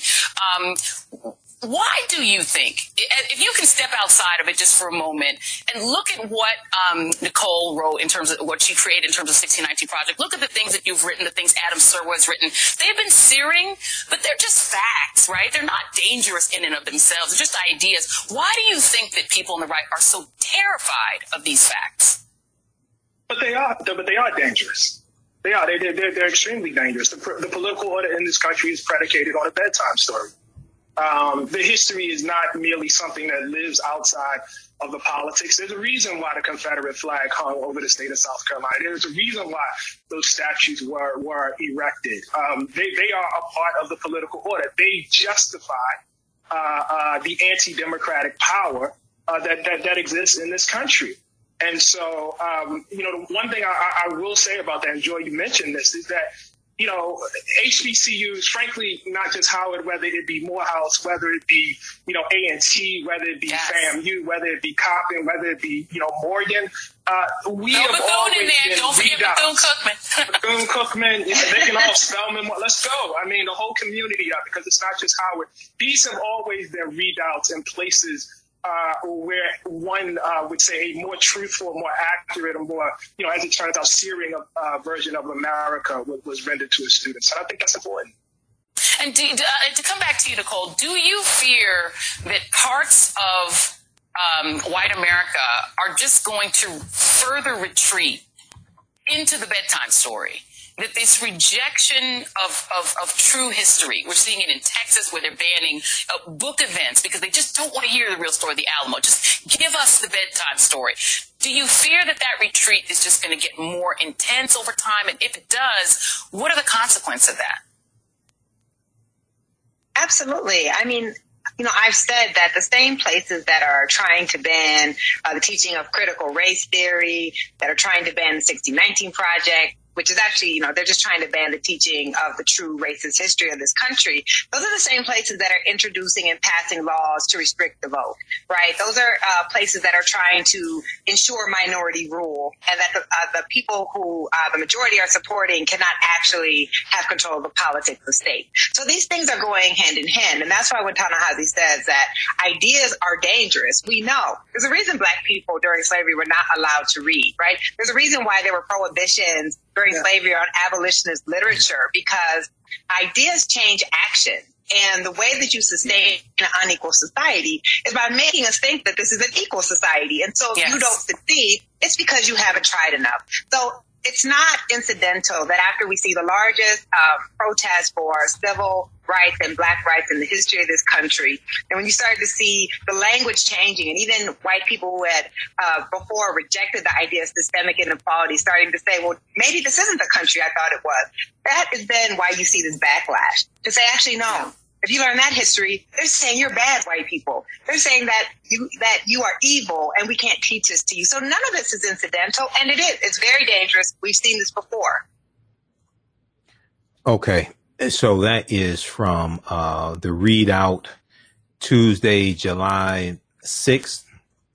Uh, the ReidOut Joy-Ann Reid on MSNBC. She uh, interviewed Ta-Nehisi Coates and uh, Nikole Hannah-Jones, okay, uh, about them joining the faculty at Howard University. The, the uh, Nikole Hannah-Jones is turning down the tenureship at uh, University of North Carolina, Chapel Hill, after all the hoops they put her through. And she's more than qualified to be a tenured professor there. And she told them to, she basically did a Della Reese, like I said yesterday. She basically did a Della Reese. She was interviewed on um, CBS this morning by Gayle King. Okay, two African American women, uh, millions millions of people watching. You can look at this piece here from uh, NBC News that talks about it. Let me flip over to this one. The article I had up is the one from um, Huffington Post. This is NBC News. Nikole Hannah-Jones declines UNC's tenure over position at Howard University. Okay. So you have uh, this, and then, uh, you know, like I said, she, she did a, uh, she did a Della Reese on him. Uh, she didn't tweet about it she didn't. He, she made her announcement on CBS this morning. Millions of people watching, and she didn't curse. Uh, she didn't. She didn't curse out at least on the air. She didn't curse out uh, University of North Carolina. She was very prim and proper, and you know, uh, she, she she she was very intelligent, and and she and she blew them away. Okay. And this, and she, she did a, she did a Della Reese on them. Uh, like Della Reese from, um, uh, Harlem Nights. Okay. When they, they were coming out of the, uh, coming out of the jail. And this is basically what she told them.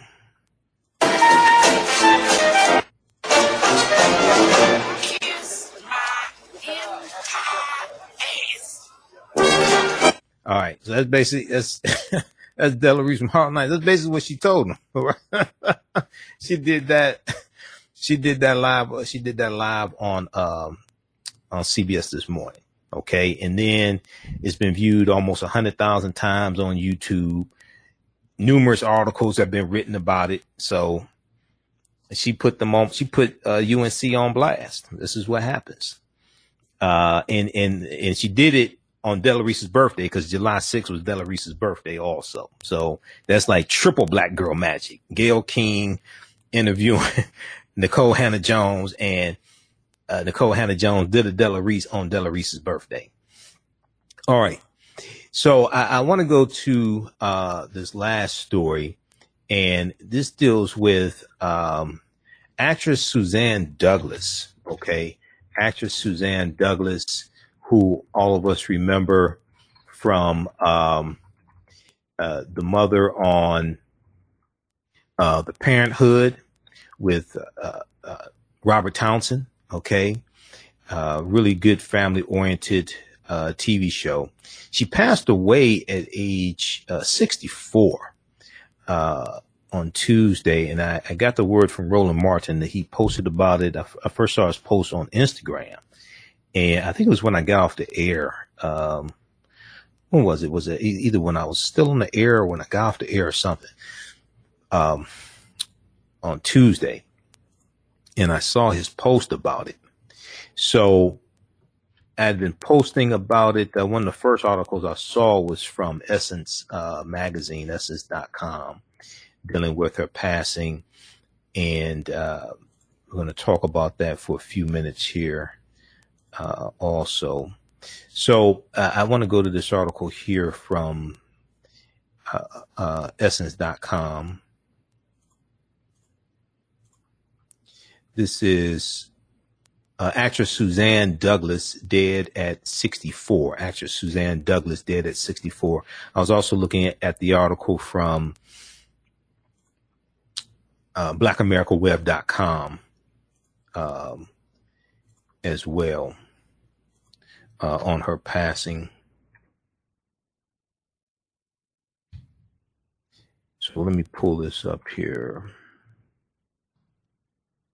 she was she was also in the movie Tap with uh, Gregory Hines. Uh, she was a brilliant, brilliant sister. Uh, she was an actress, a dancer, very, very talented. Okay, so if we look at this piece here from uh, Essence magazine, um, Suzzanne Douglas was known for her roles in a number of movies and TV shows in the in the 1990s, including uh, the movie Tap, the TV show The Parenthood, and the movie How uh, How Stella Got Her Groove Back with uh, Angela uh, um, with uh, Angela Bassett. And I follow Angela Bassett on Twitter. Angela Bassett also posted uh, on Twitter about this. We're going to see if we can bring up. Uh, I'm going to bring up my my. I'm sorry, Instagram. I'm going to see if I can bring up my Instagram page and look at the um, I want to look at the post from uh, Angela Bassett on Instagram also. But if we look at this article here, uh, Suzzanne Douglas, known for uh, her leading role in the Robert Townsend sitcom, in the Robert Townsend sitcom, uh, The Parenthood, has passed away at age 64. Angie T reported to be a cousin of Suzzanne Douglas um, other late actress broke the news of uh, Suzzanne Douglas' death on Facebook uh, July 6th. On Facebook, uh, July 6th. In in her post, she wrote, "Suzzanne Douglas, a beautiful and talented, uh, talented actress, made her transition today. She warmed our hearts on movie screens and television sets all over the world. Uh, this beautiful soul was my cousin quote, I can remember growing up, there were, there, there weren't, uh, very many black actresses who had starring roles, but there was my cousin, uh, with the role in Tap, the movie Tap, starring alongside great uh, dancers such as Gregory Hines and Sammy Davis Jr. She also performed with Angela Bassett and Whoopi Goldberg, Whoopi Goldberg in How Stella Got Her Groove Back. The Inkwell uh, uh, Jason's lyric, and so many and so much more. The list goes on. The world will miss your talent, but your soul will live on forever. Rest in paradise, my beautiful cousin Suzzanne. You will be missed. Rest in peace. Okay, now, um, I want to let's see, let's flip over here to the article. Uh, this is the article here from um, Essence. And I want to go to, uh, didn't I pull it up here? I want to go to Instagram.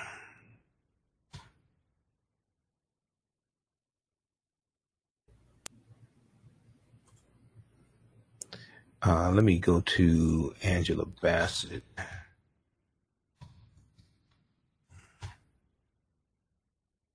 Go to Angela Bassett here on. Okay, let's go to this post from uh, Angela Bassett and let's blow this up here.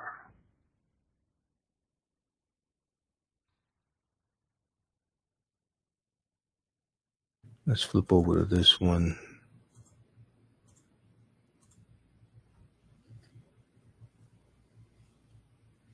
Um, I am Angela Bassett on uh, Instagram. So you see this picture here with uh, Angela Bassett with uh, Suzzanne Douglas.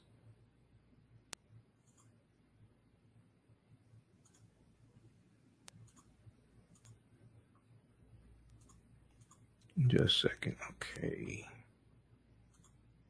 Uh, she says, Suzzanne was my brave, beautiful, and brilliant sister, uh, an incandescent light among us. I adored her essence, her energy, um, her faith, and her fight. Suzzanne's spirit was contagious. Throw this up. Suzzanne's spirit uh, was contagious. She saw the best in everyone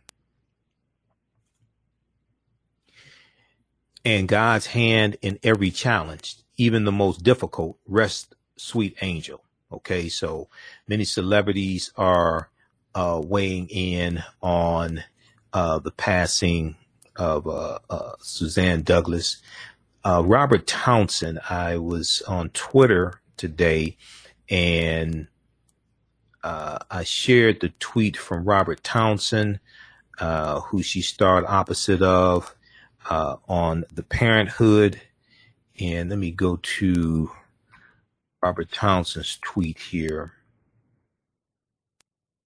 And there's a picture from the cast. I also saw the uh, the Instagram post from Megan Go, uh, Gomez, Reagan Gomez Preston, who played her daughter Zaria on uh, the Parenthood.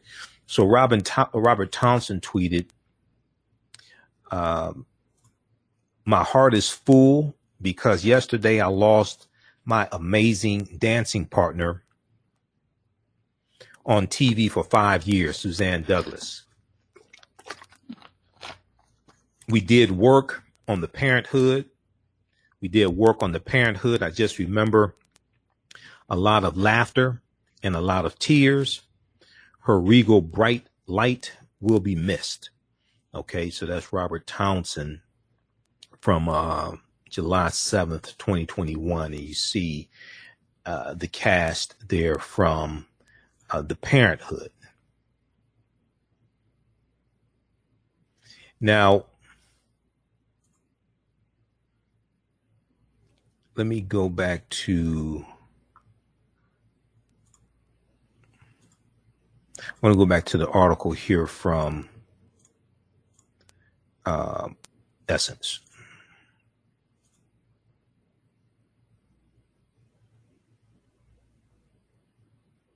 Let me go back to the article from Essence just a second here.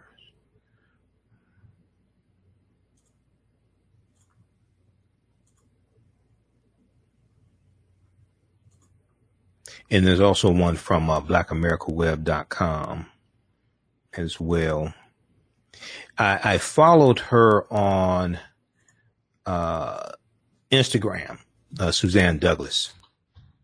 I saw the post from.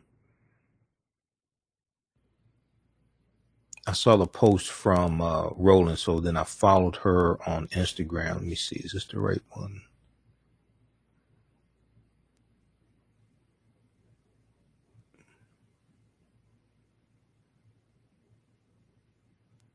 Yeah, I think this is the right one here. Okay.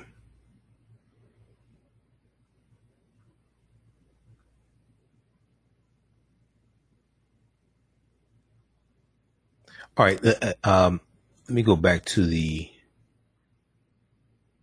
article from uh, Essence. Just a second here.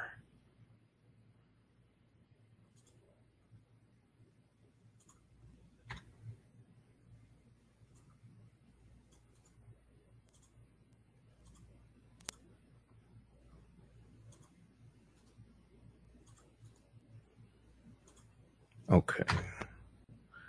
Let's get this.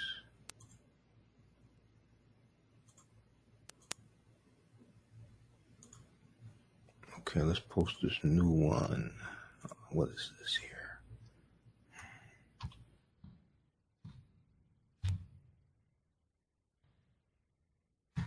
Okay. All right, I need to get the new um, chyron up. Okay, so we go back to the article here from uh, Essence. So eh, she was in the Inkwell, Jason's Lyric. Um, How Stella Got a Groove Back. Now, in 2015, she portrayed Cissy Houston in the Lifetime uh, bio- biopic uh, Whitney, okay, from Lifetime about uh, the life of Whitney Houston. Now, Suzzanne Douglas appeared in a number of TV sitcoms and dramas over the course of her career as well. In addition to uh, her leading part as Jerri Peterson, J E R R I, Jerri Peterson, in the WB comedy The Parenthood, where she starred opposite um, Robert Townsend. Now, Douglas also had guest roles on The Cosby Show, Touched by an Angel, with, uh, we just talked about Della Reese. Okay. Uh, Touched by an Angel that Della Reese, uh, starred in. Uh, The Parkers, uh, the Mo'Nique TV show, Mo- Mo'Nique and Countess Vaughn, The Parkers, and The Good Wife. Most recently, uh, Suzzanne Douglas starred in Ava DuVernay's 2019 mini miniseries "When They See Us." When they see us, about the um, uh, Central Park Five, now the Exonerated Five. Now, earlier this year, earlier 2021, Reagan Gomez Preston, who starred along uh, Douglas in The Parenthood, who played her daughter Zaria, gave her TV mom her digital flowers. Today, uh, she has retweeted those uh, Mother Day posts in her memory. So far, no cause of death has been revealed. So far, no cause of death um, has been revealed. And if we go to this tweet here, let's go to this one here. This is from uh, Reagan Gomez Preston.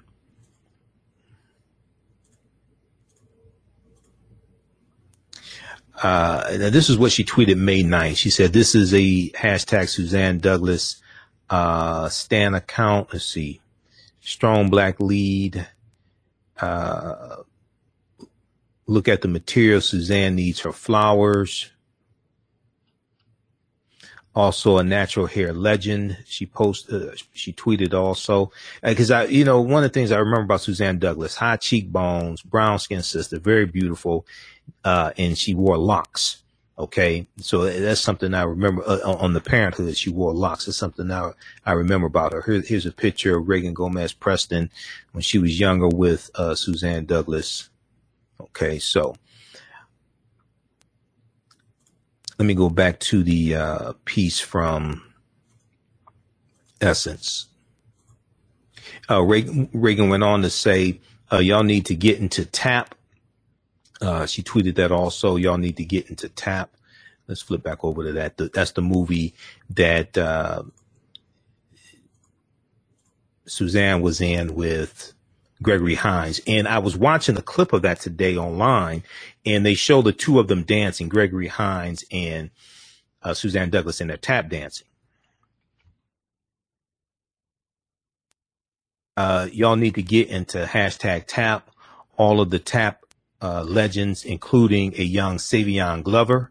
It was so good, and Suzzanne was incredible. Okay, I forgot she was in that movie Tap. I have to go back. I saw Tap when it came out. I have to go back and um and and watch that movie. I didn't realize that Suzzanne Douglas was in the movie. There's a picture of her here uh, dancing with uh, Gregory Hines. Let me see. Can we will it, will it let us blow? Yeah, right there. This picture of her dance with Gregory Hines.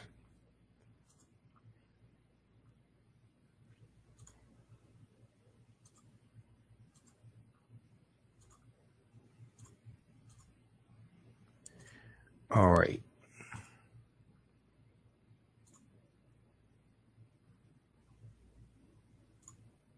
So let's continue here. Uh, is there more? Okay. So, so far, according to Essence, no cause of death. If we look at the piece here from uh, blackamericaweb.com,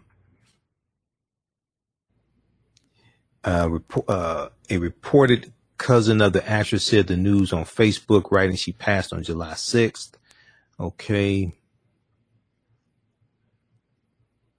Now, uh, Suzzanne Douglas was born in Chicago. Douglas would develop an interest in the arts and earn a bachelor's degree from Illinois State University. Later, she would earn a master's degree from the Manhattan School of Medicine, uh, Manhattan School of Music, Manhattan School of Music. She would earn a master's degree. Doug, uh, Suzzanne Douglas filmography, and it's Douglas with one S. Uh, her filmography would grow after her breakout role in Tap. She famously played Gloria in 1994's Jason Lyric, Brenda in The Inkwell, Angela in How Stella Got Her Groove Back, and endeared herself to black households as Jerri Peterson on the TV show on the WB The Parenthood opposite Robert Townsend. Recently, she starred as Cissy Houston in Lifetime's biopic uh, of the late uh, Whitney Houston called Whitney, and in the four-part Netflix miniseries When They See Us. Okay, uh, tributes and condolences began pouring in overnight uh, for Douglas. Uh, director uh, Ava DuVernay, who worked with Douglas on When They See Us, called her an elegant force. Uh, Ava DuVernay tweeted, let's go over to this tweet here.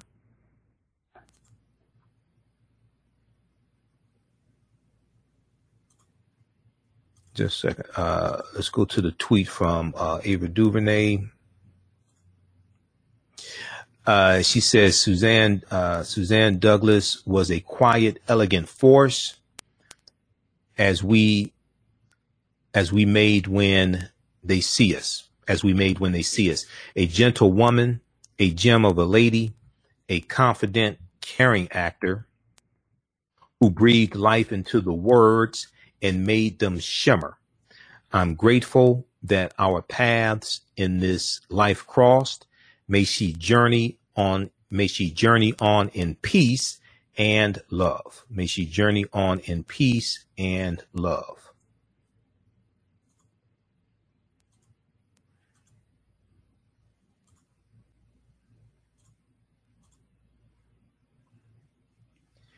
Uh, okay, so they have the tweet from uh, one of the tweets from Reagan Gomez Preston as well.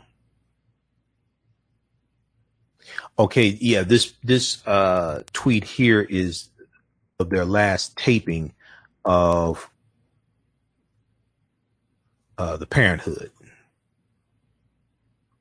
That one right there, that's the last taping of the Parenthood. Okay, the TV show The Parenthood. Okay, no official cause of death has been given. Uh, our thoughts and prayers are with the Douglas family and, and fans during this difficult time. Okay, so that's the piece from uh, blackamericaweb.com. Uh, Parenthood actress Suzzanne Douglas passes away at uh, 64. Okay, from uh, blackamericaweb.com.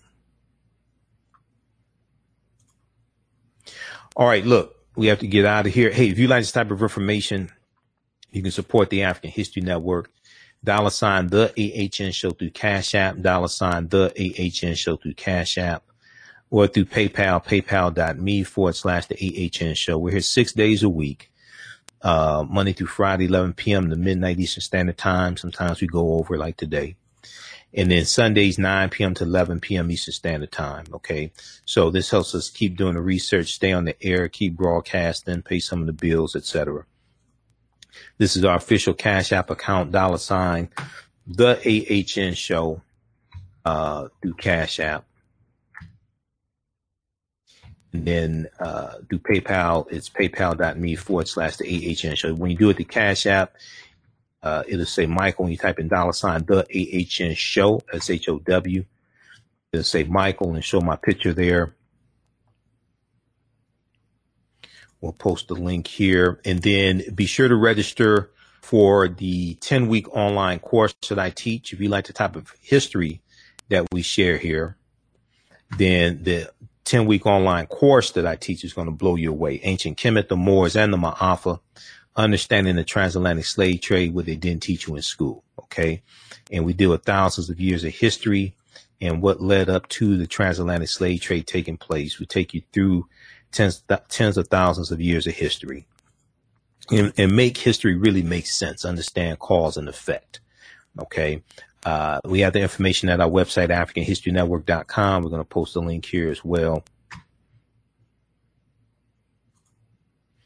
And when you scroll down our website, uh, you'll see the information for uh, the radio show. And scroll past that and uh, just click on register here. Click on register here and it'll take you to the next page and click on enroll. And as soon as you uh, enroll, you can start watching the content. Okay, so we do the class live this is 10, 10 sessions, okay? 10 consecutive Sundays, 2 p.m. to 4 p.m. Eastern Standard Time. We do the class live. All the sessions are recorded. All the ses- all the sessions are recorded and archived so you can go back and watch them over and over again. Okay.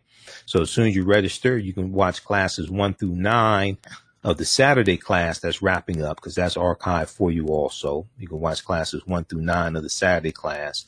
And then you can, um, you'll also be registered for the uh, Sunday class that starts up uh, Sunday, July 4th. Uh, well, it, the class number one was Sunday, July 4th. The next class is Sunday, July 11th, 2 p.m. to um, 4 p.m. Eastern Standard Time. Okay. I do a PowerPoint presentation. We have book uh, references, articles, video clips, guest speakers, uh, all that in the online course. And then as a bonus, uh, when you register now, you'll get uh, a digital download of my latest lecture. I did it uh, June 16th, 2021. It's a two, two and a half hour presentation I did uh, dealing with the real history of Juneteenth, the real history of Juneteenth. Okay. All right. We have to get out of here. Remember the African History Network. We focus on educating, empowering, and inspiring people of African descent throughout the diaspora and around the world because right now it's correct wrong behavior. And this is the, uh, I spoke at the Juneteenth Festival in Atlanta. This is the, uh, official Juneteenth 2021 shirt. The Juneteenth, uh, uh, the three day Juneteenth uh, parade and music festival down in Atlanta. Was at Olympic Centennial Park, so I did two presentations down there. Also, I was uh, in Atlanta June 18th through the 20th. All right, remember, right now, let's correct wrong behavior. It's not over till we win Wakanda forever, and we'll talk to you tomorrow. Peace. Black on Purpose Television Network. Yes, Black on Purpose Television Network. All black, all positive, all the time the largest black owned streaming television network in the world, bringing our people together worldwide, controlling our messages, our stories, our way. Black TV the way it should be. Black music, black history, and more. 30 plus channels, thousands of shows. Black on Purpose Television Network Subscribe now. Hi, I'm Joel Wilson, President and CEO of JCW Computer Consulting LLC, a technology implementation firm with over 20 years of satisfying customers. We offer a full spectrum of industry top tier branded services. We are an authorized partner or reseller for Lenovo, Zoom, T-Mobile, Microsoft 365, and Surface tablets Google Workspace, Acer, Asus, Samsung, PCmatic security software, and many more. Our online store features laptops, Chromebooks, computers, printers, accessories, and software. Businesses, take advantage of our free one-hour Zoom tech consultation and know we offer top nationwide high-speed internet service providers, voice over IP, and cellular phone services. Home users, don't miss our current in-stock Chromebook inventory. Please visit us at jcwcc.com or call 215-879-6701. With the Lucky Land slots, you can get lucky just about anywhere. This is your captain speaking. Uh, we've got clear runway and the weather's fine, but we're just going to circle up here a while and uh, get lucky. No, no, nothing like that. It's just these cash prizes add up quick. So I suggest you sit back, keep your tray table upright, and start getting lucky. Play for free at LuckyLandSlots.com. Are you feeling lucky? No purchase necessary. Void where prohibited by law. 18 plus terms and conditions apply. See website for details.